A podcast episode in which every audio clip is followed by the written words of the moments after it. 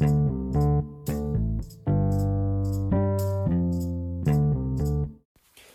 I'm Andrew Priestley, and this is Manage Your Money. This is episode number 58. I can't believe that we've got 58 episodes. It's unbelievable.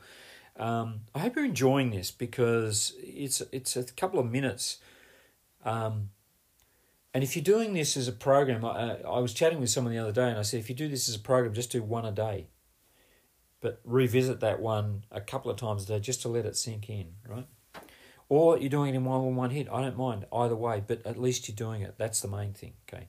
So on the podcast, yes, on, on the last podcast, podcast yesterday, or the last podcast, whichever way you're doing that, um, I was talking about um, get receipts, get statements. Okay. But this is what I want you to try and do. From now on, I want you to ask for receipts for everything you purchase. Everything. So if you buy a pack of gum, get a receipt for it. Okay. Later on, you probably won't need to do that, but right now, I just want you to start getting a receipt for everything.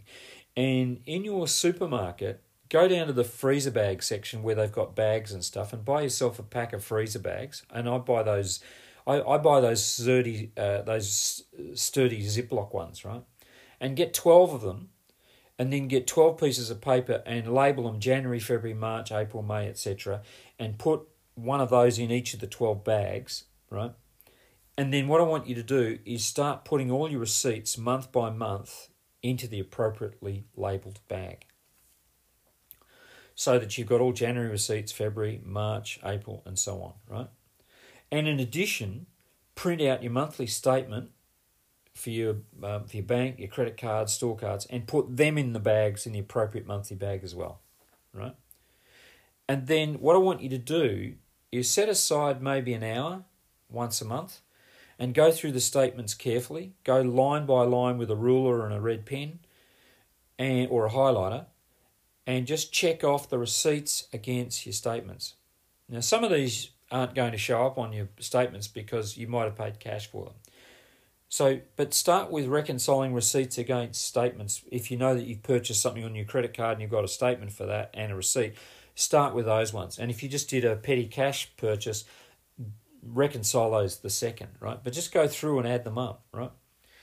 And a friend of mine discovered that he was still being charged £35 a month for a gym membership that he cancelled two years ago.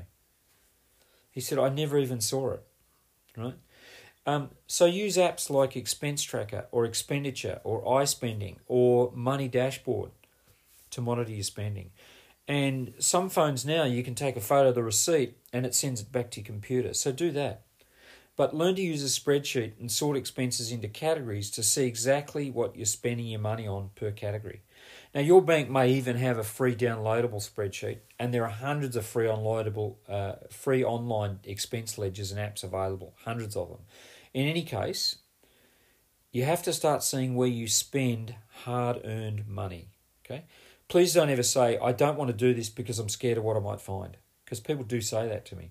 This is basically head in the sand denial right? Particularly if you've got money worries.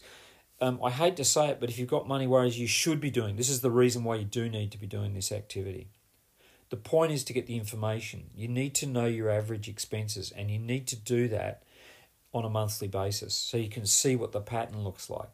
Now, the more you do this, you'll start to see the patterns become really, really super obvious. And once you can see, shoot, I spend £1,200 on takeaways, dining out, then you can start to set a target. Well, I'm going to reduce that to I'm only going to spend £600 a month. So you can set some targets. The group of young people who attended the money managing workshop uh, that I ran collected all their expenses over 12 weeks. That was the goal. I, they were told to collect expenses, uh, receipts, and statements over 12 weeks. And once they got into this new habit of collecting receipts and printing out statements and checking them, at first they were shocked at what they saw they were wasting money on. But soon they started to see those spending patterns. They became more obvious. Importantly, look for surprises in your expenses. Look at your bank statements and receipts and the items you purchase and ask yourself how you ended up making that purchase. Was it on a whim or was it on an impulse? For example, you popped out to buy bread and milk and came home with a new outfit. Doing this activity will help you become aware of your spending patterns and help you make much better choices. So, for example, Lisa spends £400 a month on clothing on average, and she said, How can it be? It's only £15 here and £25 there, but it adds up, right? But note her insight was that it was on a per month, meaning it became a habit. So she started to see on average she was spending £400 a month on clothing. Okay. By the way, the skill of monitoring is very much connected to the skill of focusing. Once you start closely monitoring your spending, then you can start to set targets for spending and reducing unnecessary expenses. So Lisa still likes to buy clothing, but she's reduced that spend down to £100 per month.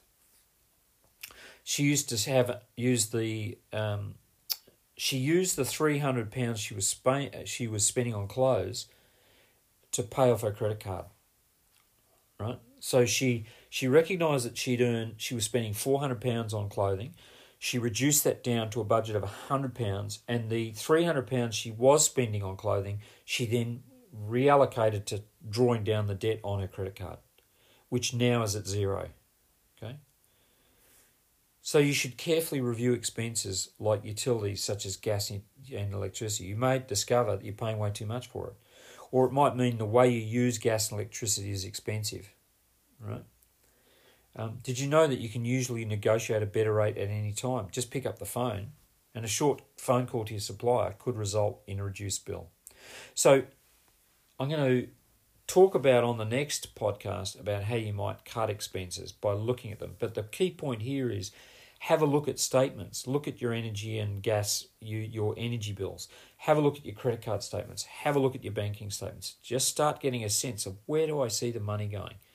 And if you were doing a course, you'd be uh, asked to do that for 12 weeks, which is a three month period. Collect receipts and read them for three months. Talk to you soon.